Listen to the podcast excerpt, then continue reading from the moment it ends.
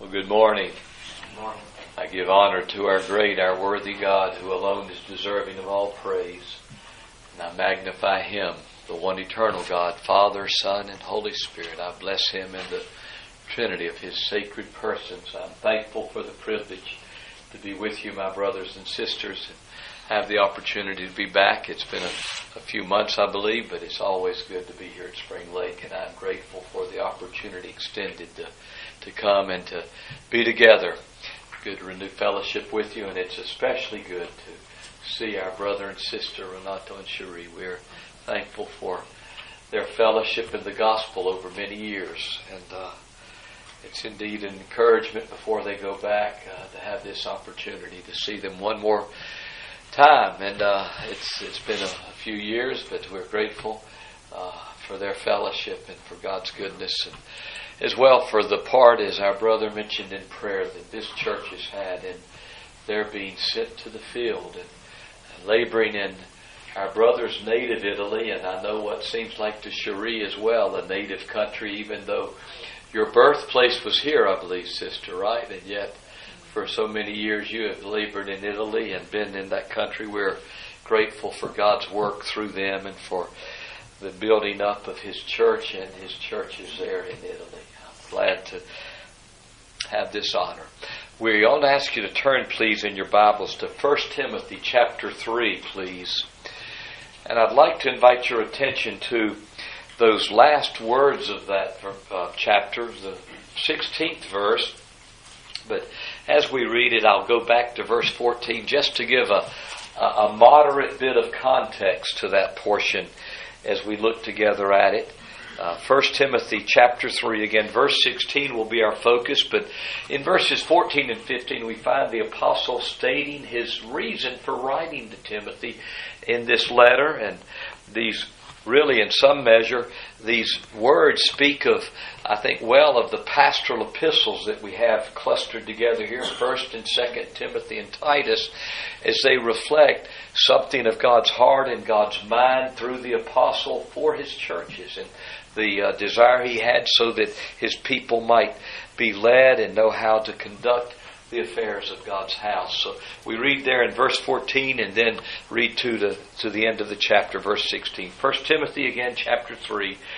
These things write out unto thee, hoping to come unto thee shortly. But if I tarry long, that thou mayest know how thou oughtest to behave thyself in the house of God, which is the church of the living God the pillar and ground of the truth, and without controversy. Great is the mystery of godliness. God was manifest in the flesh, justified in the spirit, seen of angels, preached unto the Gentiles, believed on in the world, received up into glory. We want to think together about these words of verse 16 this morning. By way of a title, I'd give you this Something we can all agree on. May it be that that would be the case by God's grace this morning. Let's pause and pray and ask our God's blessing again on His Word. Father, we bow in the name of Thy worthy Son, the one of whom we read, in these words that Thou didst give to Thy servant, the Apostle Paul. Father, we cannot but imagine that his heart burned with fervor and desire and a sense of your glory as he wrote these words by the inspiration of thy Spirit. Father, we ask you that we too could burn with the sense of wonder, amazement at the glory of the gospel. Father, as we declare it, would you aid us by your Spirit, and would you aid as well my brothers and sisters who hear thy word this morning? Father, may the Lord Jesus be exalted by thy Spirit and his power. Father, may you be exalted in your own strength, as only, Father, you can. Not by the arm of flesh, Lord, that fails that you do that. May you be pleased to glorify yourself, to honor your Son. Father, we pray that you would, in magnifying him, make us more like him. In his worthy name, amen. Well, again, we give you by way of a title something we can all agree on. We draw that from the really the first part of verse 16 where Paul says, and without controversy. I want to uh, ask you to think with me about that, but we consider something of the season we're in, and I think these words are appropriate to that. I realize that Christmas is not, by all believers, acknowledged to be a, a time of, of uh, Christian celebration and as well of even Christ's birth. And yet at the same time, I'm glad for the opportunity that it affords that we can remember him. But not only that, in the uh, in the background of what you might hear on the radio or in the mall or certain places, to hear hymns and carols of our Savior being sung. I realize a lot of the fare is secular, a lot of the fare is not oriented toward Him, but even that, there's that which will come out that glorifies Him. I'm glad for that. And I pray that God would honor His Son in that way. And we want to reflect, though, particularly on what we think about with regard to the glory of Christ, and not only that, the glory of His incarnation, the glory of the work He accomplished. When we think of His incarnation, we think of the reality of Him becoming flesh. The words of John, well summarized in John 1.14, and the Word became flesh and dwelt among us, and we beheld His glory. Glory as of the only begotten of the Father, full of grace and truth. That's what we see in the enfleshment, the incarnation of the Lord Jesus Christ. God become flesh. The Word who was God, with God in the beginning, has become flesh. He's, he's taken uh, upon himself our nature apart from sin by a virgin womb. And he's done that wonderful thing. And Paul here speaks about that. He's been specifically in this chapter in 1 Timothy 3 directing Timothy concerning some things that he wanted to be set in order at Ephesus. Those things included, uh, among others, he's already talked in chapter 2 about the, the, the priority of prayer in the church and how he exhorts, first of all, that prayers, supplications, giving of thanks, intercessions be made for all men. As he does that, I believe there's a particular view to, again, the governing of the Lord's church, how he wants God's people to realize that his house is to be a house of prayer. But then he gives as well direction for officers within his church. He speaks specifically about bishops or overseers in chapter 3, verse 1, and he talks about what we would think of as pastors and, and what God's demand or requirement for them is. And then he shifts over later in the chapter to the office of deacon, to what God designs for those who would render service in the church, and often we associate it with things that would be more of a, a mundane or, or worldly character, but at the same time, the bar is high. For Paul is telling Timothy, make sure that you have spiritual men, men who love the truth, men who will be able to serve faithfully. And, and then as he leaves that, he speaks specifically of why he's writing. These things, the things that I've spoken already, the things that I've written to you, I write hoping to come to you shortly. But if I tarry long, if I'm delayed from coming, I want to be you to be able to know how to govern, how the house of God, the church of the living God, the pillar and ground of the truth is to be conducted. Now, as he mentions the church, he speaks of it in a threefold way the church of the living God, but he also calls it the house of God. This is the place where the family gathers, if you will. You and I, who are his barren ones, his, his born ones, uh, who've been by his Spirit birthed through the gospel, through the incorruptible seed of the word. We gather as the house of God. And we do so knowing that we're the church, the, the, the, the assembly of the living God. But not only that, the apostle adds, the pillar and ground of the truth. And those words, I believe, almost naturally give way to what the apostle goes on to express in verse 16. Because the church is the pillar and ground of the truth. What a better time than that for the Spirit of God through the pen of Paul and as well for Paul himself to express something of that truth. To declare again what he so loved to declare, even though throughout the Roman Empire as he traveled, taking that good news, it so often got him into trouble. It was Rolfe Barnard who said, wherever Paul went, it seemed a riot or revival broke out, sometimes both. And there were those things, those disturbances that the gospel brought him into because of the fact that it's a message that is not welcome among men.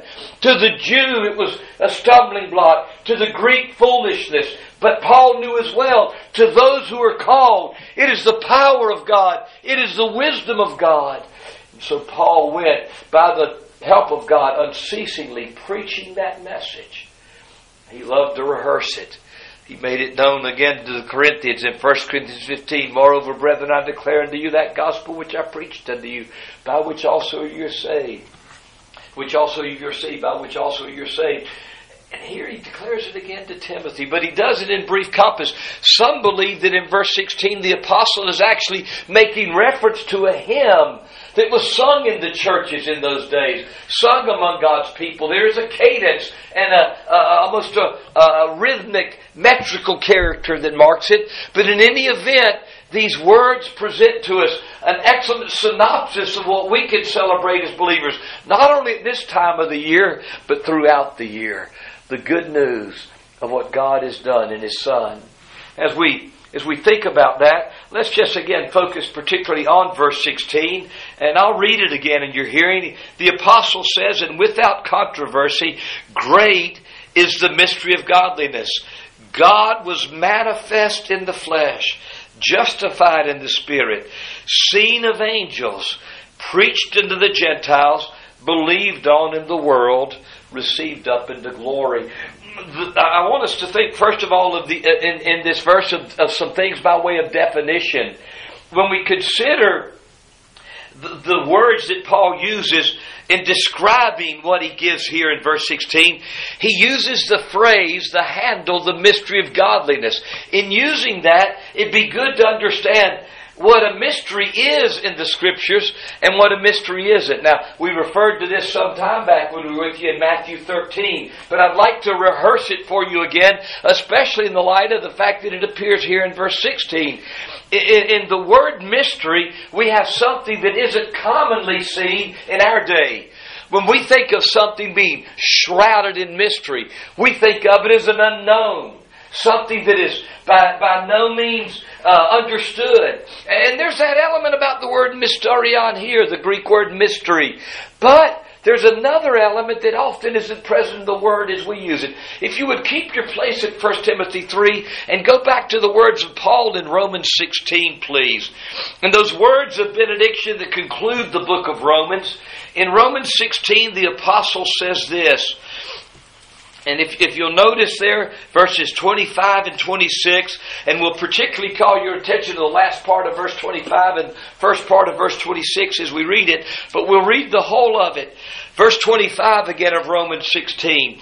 Now to him that is the power to establish you according to my gospel and the preaching of Jesus Christ, according to the revelation of the mystery which was kept secret since the world began, but now is made manifest, and by the scriptures of the prophets, according to the commandment of the everlasting God, made known to all nations for the obedience of faith. Notice the use of the word mystery there in verse 25, but notice as the apostle speaks of it, and he talks about the gospel and the preaching of Jesus Christ, he says this is according to or consistent with the revelation, the unveiling of the mystery which was kept secret since the world began, but now is made manifest, and by the scriptures of the prophets, according to the commandment of their lasting God, made known to all nations. In other words, we have something that previously was unrevealed,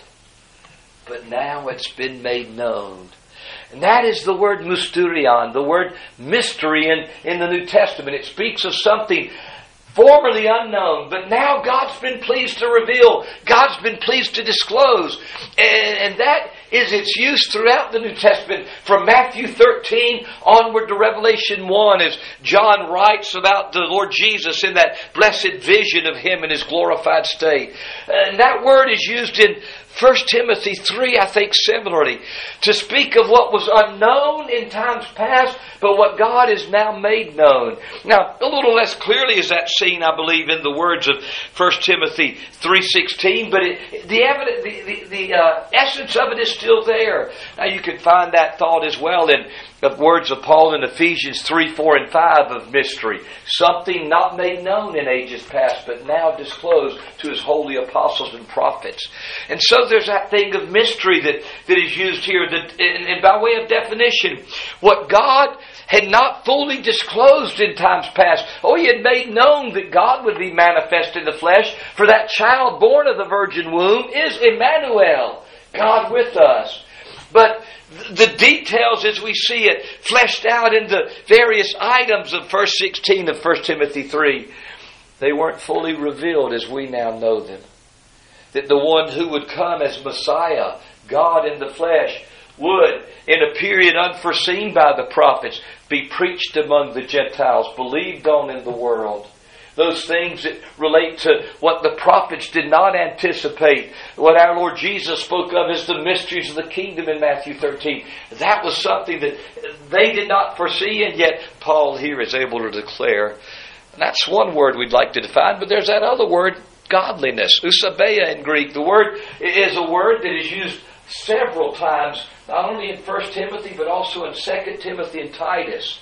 It's a key word. Paul will write to Titus, and he'll, as he'll speak about Titus and, and the faith, and he'll speak of the, the uh, faith of God's elect. He will also speak of the, uh, the truth which is according to godliness. And the idea is that the truth that Paul was one who proclaimed, he, he declared, that truth is a truth that is productive of godliness. Eusebeia is the Greek word. Some would translate it generally religion. But it speaks of what God, by His grace, is producing in His people who have been made receptive to the gospel. And it all centers in this mystery. It all centers in the truth of who Jesus is and the truth of what Jesus has done. Now, that, that's something we sometimes dissociate from the gospel we think of the gospel as really being the, the, the launching pad. But then other, deeper truth leads us into godliness.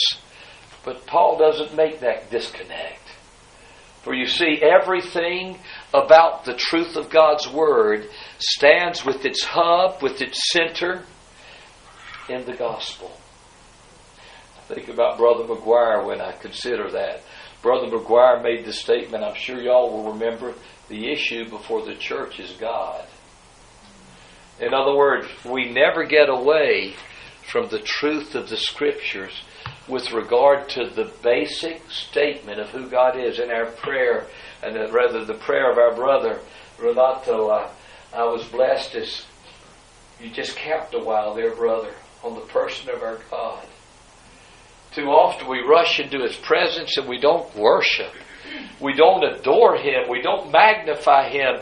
Everything that we really deduce in the way of what we should be and ought to be flows out of who He is.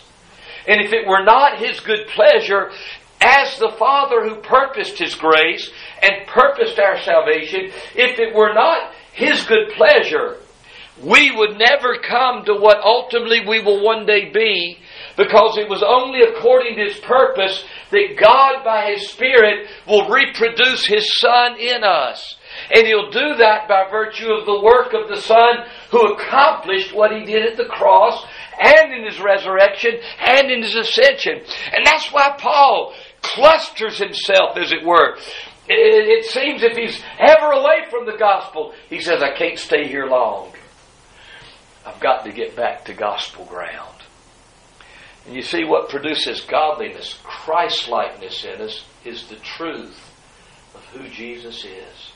The reality of gospel truth that can impress our hearts and make our souls to love Him. Well, that's not to be a message in itself, so let me move on. Let me ask you to notice not only those definitions, but the description real quick before we think about the mystery itself. Paul uses two words to describe it without controversy and great. Now, the word uh, without controversy is in the Greek Testament homologumenos. It means, if you wanted to coin a word in English, confessedly. Confessedly. I like the way our King James translates it without controversy because it speaks about the good news and the fact that there's no contest among God's people about this message. There's, there's no controversy with those who believe the truth concerning what it states about Christ. Now there be there may be those who controvert it. We we uh, know, know that that statement that begins it, God was manifest in the flesh, would be controverted by many in, in the uh, late 1700s, early 1800s in our own country. Unitarians arose that denied the deity of the Lord Jesus, denied the Trinity, and uh, one of them lived when we lived up in Pennsylvania. We know we've lived there twice. I jokingly say Terry and I were foreign missionaries up there, but uh, we, we, we uh, we, we lived near the Susquehanna River in both cases. Just north of where we lived last time in the Liverpool area was the home of Joseph Priestley. He was a scientist, but he was also a Unitarian. On one occasion, it said that Joseph Priestley, who as a Unitarian ministered in a Unitarian church, not that there could be such a thing, mind you, but, but he, he told his brother, who was an Orthodox preacher, to come and preach for him. And he said, Don't preach anything controversial. So, guess what he preached? when he got there that morning, he stated, My brother has asked me not to preach anything controversial this morning. So in keeping with his wishes, I'm going to preach from 1 Timothy 3.16, which reads, And without controversy, great is the mystery of godliness. And he preached the gospel of Christ, who is God manifest in the flesh. You see, that's a description of this mystery. It's not controvertible. I know men will controvert it, but ultimately, when all is said and done, in the final analysis from the standpoint of truth and of the judgment of God, you can't controvert this message. You can't stand against it. You cannot deny who is its centerpiece, nor can you deny what he has done in his virgin birth, in his death, in his perfect life, in his resurrection. Can't controvert it. But not only that, Paul says it's great as well. Would you expect it to be otherwise? He uses the Greek word mega here. We get that megaphone, you know. Great phone means voice in Greek. Megaphone means great voice. Something that amplifies. Uh, we think about metropolises. Well, we even have megalopolises when I was growing up. I learned that word. That's the word mega here. Paul uses that word to describe it because in your understanding of this rightly, the only thing you could come away saying is, This is great. This message, this mystery is great. And so the apostle speaks of it. Let's think about the mystery now itself in its content, in those distinctives that mark it. In what ways is it? Is it great? Well, the first statement that we find about the mystery says this: God was manifest in the flesh. The mystery is great in its revelation. For as we've seen already in looking at Isaiah 7:14 last hour, when, when Isaiah was given that word to Ahaz into the house of David, when the house of David was threatened by that confederacy of Syria and, and Ephraim or Israel, he was told, Behold, therefore the Lord himself shall give you a sign. Behold, a virgin shall conceive and bear a son, and she shall call, they shall call his name Emmanuel. God with us. That one who is born is none other than God manifest in the flesh. That's the person of the Savior in the glory of His manifestation. Who He is is marked by not only humanity, but deity. I, I love the way the Savior pressed that to those of his day, the scribes and Pharisees in Matthew 22 and as well in Mark chapter 12, when our Lord asked them, What think ye of Christ? Whose son is he? Now, the pivotal question is sonship with regard to who he is in his person. What think ye of Messiah? Whose son is he? And they answered, uh, as students of Scripture, question mark, they answered, Why, he's David's son. And they expected a check plus or a smiley face from the rabbi, I believe. But he stopped him a minute. He said, If he's David's son, how does David in the Spirit call him Lord, saying, quoting Psalm 110, verse 1, The Lord said to my Lord, Sit thou at my right hand till I make thine enemies thy footstool. If David in the Spirit called him Lord, how is he then his son? The problem for those scribes, those Pharisees, was in their works religion, which they felt they'd satisfied God's righteous claims by, they failed to see that they needed a more than man Savior. A son of David, Savior, was enough. But they needed one who had a sonship beyond the sonship that David could give. They needed a Savior who had the sonship that God alone could give. They needed, in other words, a Savior who was none other than God's eternal Son in his deity, as well as David's Son in his humanity. And they failed to plumb that. They failed to understand that because their own lack of a sense of sin had led them to refuse, to, to fail to see any need for a Savior who would be divine. And they failed to see that whole realm of revelation in the Old Covenant Scriptures that spoke of the fact that Messiah would be deity. That he would be God. And so Paul celebrates here in these words as he speaks of the greatness of the mystery of godliness. The, the, the mystery is great in its revelation and its manifestation. That God was manifest in the flesh in some measure, so great was the attempt to undo this that even in some of our Greek manuscripts we have not God, but He who, which doesn't make a lot of sense. But even if it were true, it would mean that the mystery of godliness, that is, the mystery of our religion, is Christ. And you'd expect that the mystery of any religion, the centerpiece of any religion, would be the deity they worship. So we're back again at God manifest in the flesh, but I have no problem with the fact that those manuscripts on which our King James Version is based are those manuscripts that reflect God's own preserved as well as inspired word for us. And that being true, we celebrate the child who's been born as being the child who is none other than God Himself. We bow at His cradle, if you will. Come and worship, as our brothers mentioned already this morning. That's why we're here. We're here to worship Christ.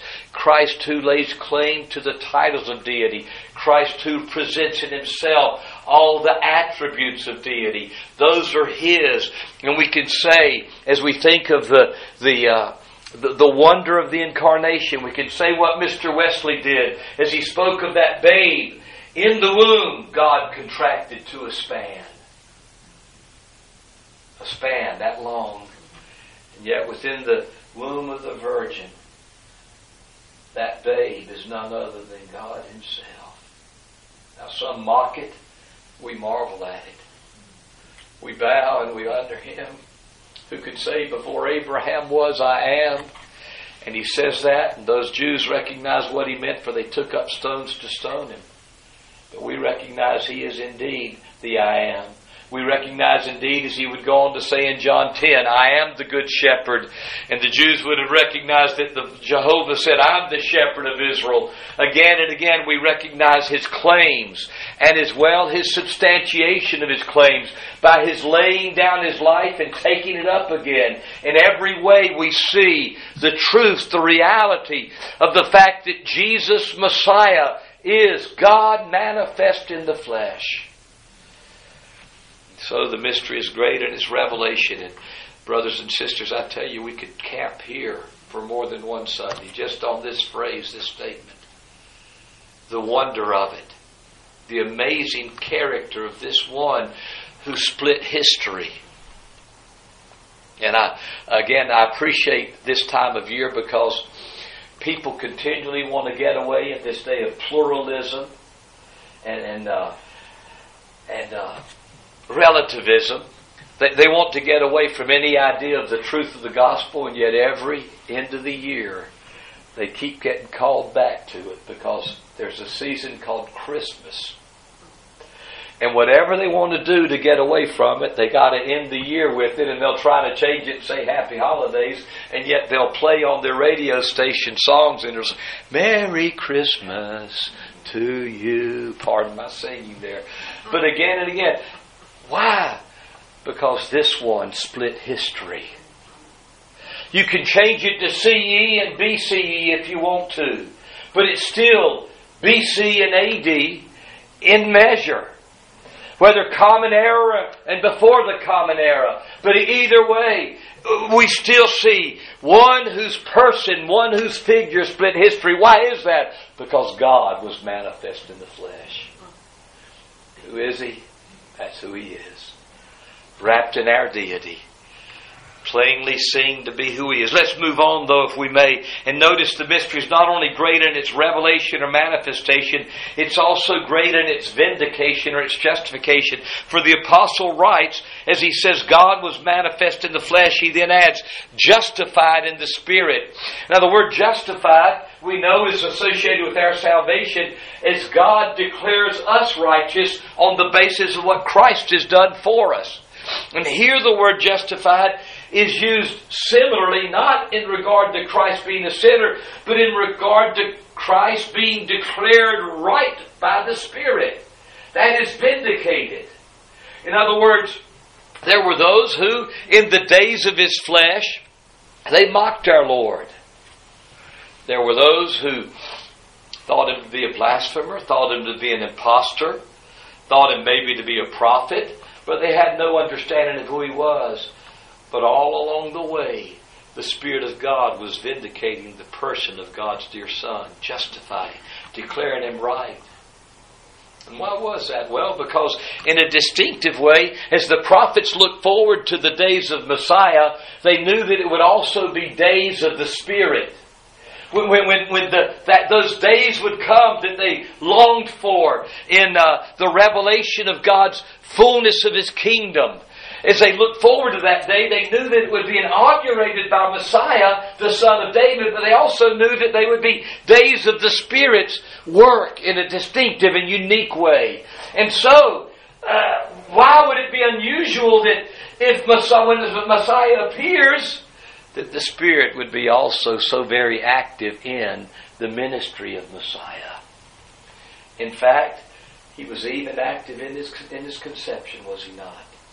Our brother read the words of Luke 1 this morning. How did Gabriel explain that mystery when he appeared in the sixth month of John's conception and, and, gestation? When he appeared and brought that news? How did he express the miracle? How shall this be? Seeing I know not a man, Mary questioned, and he was he was he gave her the response. Excuse me. The Holy Ghost shall come upon thee the power of the highest shall overshadow thee. Therefore, that holy thing which shall be born of thee shall be called the Son of God. The Spirit of God, in a way that I cannot understand, but I know apart from the aid of human seed passing to the womb of Mary, the Spirit of God moved on that egg within her, and the Lord Jesus Christ was conceived supernaturally, powerfully amazingly. But not only that, shortly after, as Mary had received that annunciation, she went to visit Elizabeth. And you remember what happened? I don't know when she got to the hill country of Judea there where Elizabeth lived, if she knocked on the door, if she hollered, Hey, cuz, I've come to see you. This is Mary. But whatever way the salutation reached Elizabeth's ears, Elizabeth said as she spoke, Well, let's just look at it in Luke chapter 1. We'll go a little beyond where our brother read and uh, notice the words that, that are spoken. Get it through the eye gate as well as the ear gate and see the Holy Ghost declaring Jesus who'd been conceived in the womb of Mary. He, he's showing him to be right, show, vindicating him. Let's read beginning at verse 41, please. And it came to pass that when Elizabeth heard the salutation, again, Luke 1 41, brothers and sisters. And it came to pass that when Elizabeth heard the salutation of Mary, the babe leaped in her womb, and Elizabeth was filled with the Holy Ghost, and she spake out with a loud voice and said, Blessed art thou among women, and blessed is the fruit of thy womb. And whence is this to me, that the mother of my Lord should come to me? For lo, as soon as the voice of thy salutation sounded in mine ears, the babe leaped in my womb for joy. Notice Elizabeth's words here as she declares, as Mary has come to visit, she, she, declares not only the blessedness of Mary among women, but also the blessedness of the fruit of her womb. And then she asks the question, verse 43, Whence is this to me? From what does this come to me? That the mother of my Lord should visit me. Notice the phraseology of, of, of Elizabeth there, the mother of my Lord. Now, Elizabeth was a God fearing monotheistic Jew. And yet she refers to that babe in the womb as being her Lord. The mother of my Lord. But not only that, she says, as soon as the voice of your salutation reached my ears, the babe leapt in my womb. What do we know about John the Baptist? According to the words earlier in Luke 1, he was filled with the Holy Ghost from his mother's womb. May I say it reverently, brothers and sisters? When the voice of Mary's greeting reached Elizabeth's ears, John did a Holy Ghost jig inside of Mary. Why? The Spirit of God was affirming the Spirit of God was declaring right. The Spirit of God was vindicating God's Holy Son. We follow through what Dr. Luke tells us in Luke chapter 2. We see our Savior in the temple. And remember, he's gone up with his parents, probably his bar mitzvah. He's, he's uh, going up as a son of the commandment now. And as he does that, his parents think he's with the caravan and they leave him. Or, excuse me, his mother. I, will be careful there and his foster father, shall I say. They, they, they, they leave him, and he, they go back and find him after three days, and he's in the temple talking with the doctors and the lawyers. And those who hear him are marveling at him. Those learned ones in the law, those ones who had been taught and as well had taught the law, they're marveling at him. And remember, Mary says, when, uh, says to him, uh, did you not know that your father and I were seeking you? And he says, Wist ye not that I must be about my father's business? That shows in his young years he already had a consciousness of his distinctiveness as the Son of God in his humanity. But notice what's going on in the temple. The doctors and lawyers are being wowed out by him. As we said in the 70s, they're saying wow and then they're saying it backwards wow all these things that he's teaching. A young man who's instructing them, the, the PhDs and the THDs of Israel. Why is that? Well, again, it's because in his humanity the Spirit of God has come upon him, as Isaiah said. Chapter 11, verse 2 of Isaiah says, The Spirit of the Lord would rest upon him. The Spirit of the fear of the Lord, the spirit of the knowledge of the Lord, and would make him of quick understanding in the fear of the Lord. Now I know in his deity, he, he knew the Father intimately from old eternity. And yet in his humanity, the Spirit of God rested on him in a unique and distinctive way. And in doing so, made him of quick understanding. And there at that age, he could instruct the PhDs and the THDs because the Spirit of God was vindicating him. But then, as well at his baptism, we see the Spirit of God declaring him to be right vindicated. And for as he comes to a baptism that John recognizes is inordinate, it's not I who should baptize you, but it's you who should be baptized of me. Suffer it to be so, our Lord says, for Thus, in this matter, it becomes us to fulfill all righteousness. This is God's righteous plan. And John does it. And as he places him under the baptismal water, not only does the Father's voice speak from heaven, This is my beloved Son, in whom I'm well pleased, but the Spirit of God does something we have no, no, no uh, word of Scripture that he does otherwise. He assumes a bodily form as a dove and descends upon our Lord vindicating him. Later, our Lord in John 5 would say to the Jews who questioned about his miracle, they would say, He would say, You've neither seen the Father's form nor heard his voice. The, the, the, Lord Jesus had the Spirit of God testify. In his miracles, it was the same way as God had said in Isaiah 42 Behold, my servant whom I uphold, I will put my Spirit upon him as he went about doing good, healing all the repress of the devil. How did he do that? By the work of the Spirit of God. God anointed him with His Spirit. God did that. Now realize again, in His deity, He could have done that, but in His humanity, Christ was energized by the Spirit. And all of those things, those miracles, were testimonies to who he was, especially those distinctive miracles that Isaiah 35 had told would happen when God came to save his people. Then the eyes of the blind would be opened, then the ears of the deaf unstopped, then the tongue of the dumb would sing, then the lame man would leap like, leap like a hart. And those things happened like a deer. Those happened as, as our Savior appeared. And those works were done by the power of the Spirit as he says in Luke 11, the finger of God, but he says in Matthew 12, speaking about his casting out demons, if I by the Spirit of God cast out demons, then the kingdom of God has come to you. The Spirit vindicating Christ, showing who he was by his miracles. But that testimony was rejected by the Jews, and they nailed him to a cross as they rejected him. But then the final vindication came on that third day morning. As Paul says in the words of Romans 1 3, he speaks of the gospel. He says, concerning his son, Jesus Christ our Lord, of the seed of David, declared to be according to the Spirit of holiness by the resurrection from the dead, the Son of God. The resurrection becomes, if you will, that statement of the Spirit of God in which Christ is vindicated in his sonship as the Son of God and shown to be God, shown to be God manifest in the flesh, vindicated by the Spirit as He raised Him from the dead. And the Lord Jesus Christ, according to the Spirit of holiness, was shown to be, declared to be. The, the idea of the Greek word there in Romans 1 4, aphorizo, is the word, uh, to, literally our word horizon comes from it, to set the bounds, to show the bounds. The Lord Jesus Christ was shown to be the one who is God Himself, God the Son.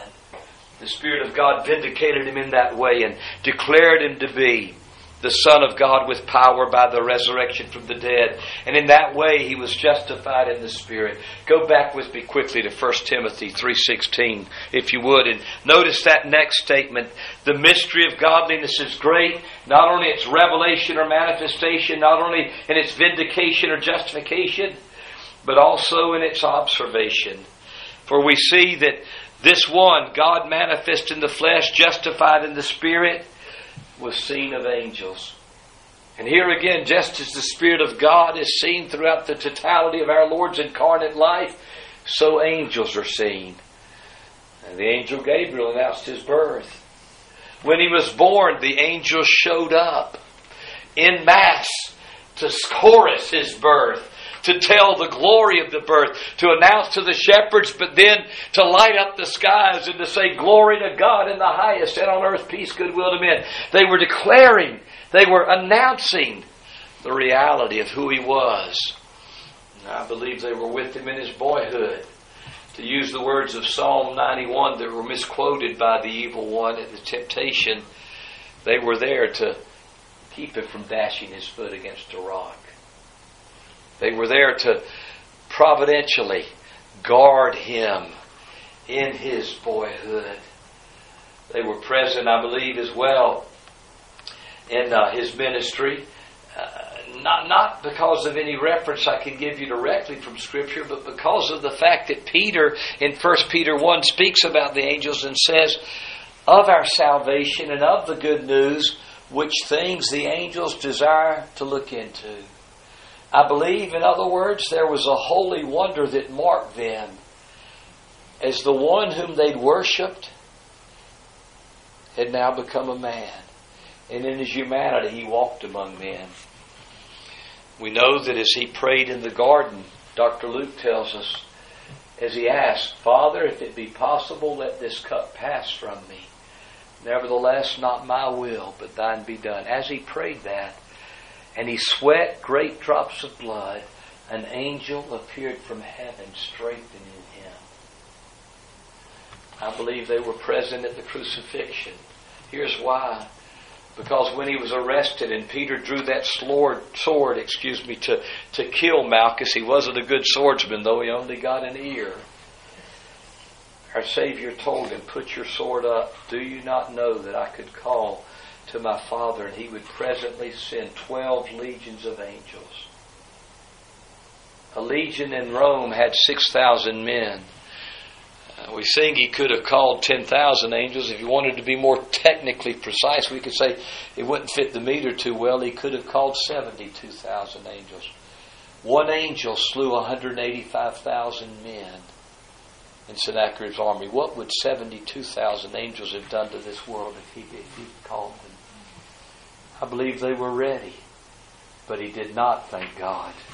He did not. Instead, he drank that cup of suffering that should have been mine, that would have taken me to hell forever.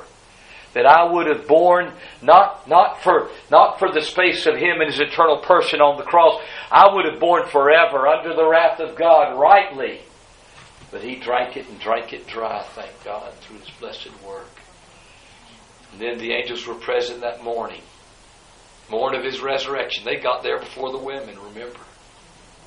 The women thought they got there early. There was still dark, but they got there earlier. Why seek ye the living among the dead? He is not here. He's not here. He's alive. They saw him as he went up to heaven, and they said to the to the his apostles, "Ye men of Galilee, why stand ye here gazing into heaven?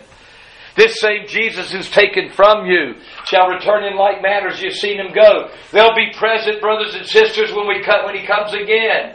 He'll be coming with the holy angels as well as with his people. What a blessed thing to think about. Here's the beauty of it. Paul says he was seen of angels. Go back with me to Isaiah 6 real quick. Think with me about what Isaiah says when he speaks of the year that King Uzziah died. You remember how Isaiah says that there was that special order of angelic being, the seraphim, who were praising him, hymning his praise. They were saying, some believe antiphonally, Holy, holy, holy is the Lord of hosts. The whole earth is full of His glory. And as they were saying that, singing that, now these seraphim, they're not your everyday angel. They're a high order of angel, probably the same as the cherubim. They have special duty around the throne of God. And they have six wings, Isaiah records. With two they fly, with two they cover their feet, and with two they veil their faces. In the presence of the king, in effect, they say, We're not worthy to look on his glory. Here's to me the glory of this statement. He was seen of angels. When he became a man, and as it were, his deity was shielded by his humanity, they finally got to look on him they finally got to see him. I don't want to press that beyond what I could, but I, I the, there was that amazement, that wonder that marked them as they saw the Son of God in His flesh. And they, as angelic beings, saw Him fully. Let's go on to the next statement there in verse 16 of 1 Timothy 3. He was preached unto the Gentiles. This is good news for something that speaks of, again, what I think marks part of the mystery of Messiah in his coming, in his rejection, but in his ultimate reign in this present age. Instead of that reign coming immediately, as it seems the Old Testament prophets had anticipated, There was, there's that period of time that's now extended over 2,000 years where the Word has been preached. The good news about this mystery has gone out to the, to the earth. And, and, there are those who have preached it throughout the nations, and it continues to go to those who have yet not heard. But he's preached unto the Gentiles. The mystery is great in its proclamation. I'm glad for the long suffering of God. I, I read about it this morning in 2 Peter 3, one of my tracks of Bible reading. The long suffering of God that has not brought things to conclusion. I realize that scoffers learn, love to do what Peter mentions in the first part of that third chapter, Second Peter. They love to scoff and say, Where's the promise of his coming? Well, as I may have told you before, I'm glad he didn't come before 1973. I'd have been out. But his mercy held the door of long suffering opened, and I was brought in by his grace. Some of you got in later. Some of you may have got in earlier. But the long suffering of the Lord means that this mystery is preached unto the Gentiles, declared to sinners, so that the gospel might be heard. As our brother and sister go back to Italy, Godspeed as you go back and preach to the Gentiles, preach to the nations that word. I'm glad for the fact that it's come to us Gentiles, aren't you? Oh, uh, as far as I know, my heritage is Anglo-Saxon. That's what Morris is. It got a little bit of a French twist with, uh, I guess, the Norman invasion, but my heritage is Anglo-Saxon. If you read about those Angles and those Saxons, you'll find they weren't savory people just about every race of man, every nation of man was savage. What happened? He was preached into the Gentiles, and what has the gospel done? I say it reverently, the gospel has done a taming work for savages. The impact of the gospel, even in our society where we've, we've squandered so much of the biblical stock of capital that we've had in our land, even here, Thank God for the continuing impact of the gospel and of the scriptures in our society, culturally. That, that, that even though those who deny the gospel as skeptics, I don't want to call them liberal anymore because most liberals aren't too liberal, you see, lately. They're not liberal at all. They don't believe you should be able to think as a conservative.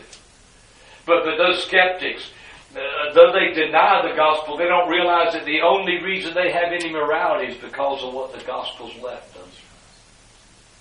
Brothers and sisters, that's because this message has been preached, and everywhere it goes, it makes an impact.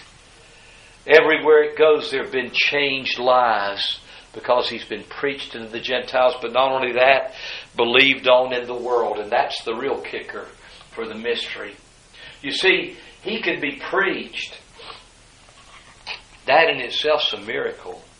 But for him to be believed on in the world, that takes another miracle for you and I who hear him preach to believe on him, that takes a resurrection. I remember years ago when we lived in Burlington, actually over in Guilford County, crossed the line, there Gospel Church Parsonage. The Speer family was singing down, I think it was at the Church of the Nazarene on uh,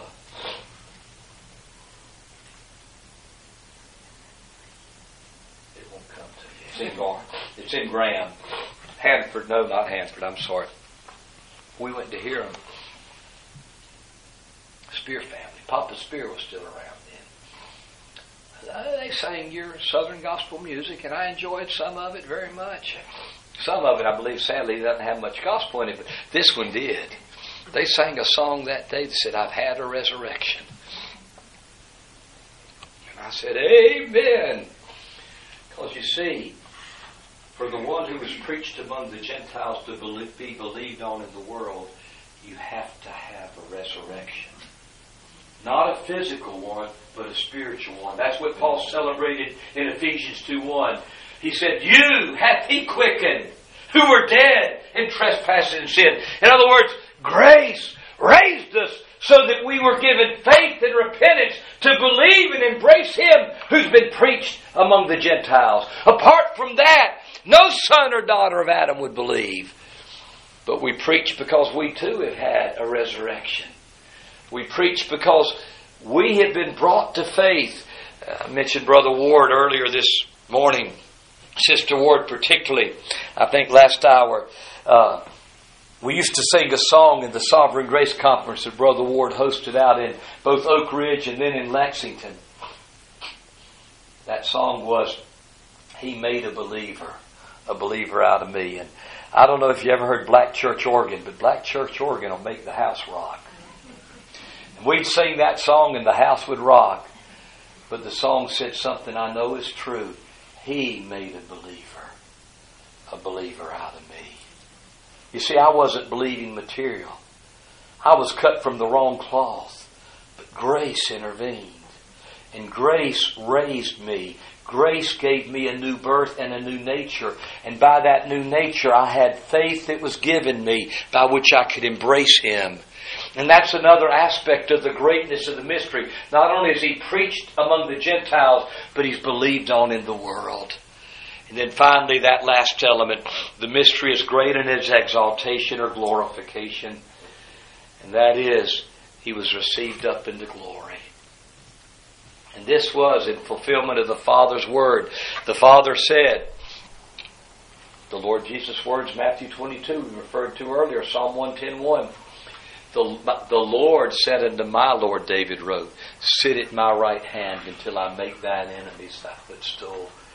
He's been glorified. He's been exalted. He's been received up to glory. It's great ultimately in that reception to glory that he received because the Father called him to come and sit. You see, when he left heaven, he knew he was going back and he already had the Father's word as to why he would come back. You don't just barge into God's presence, but the Father had already left the word for him. When you finish, Come and sit at my right hand. And we see in Daniel 7 that glorious vision of the Ancient of Days.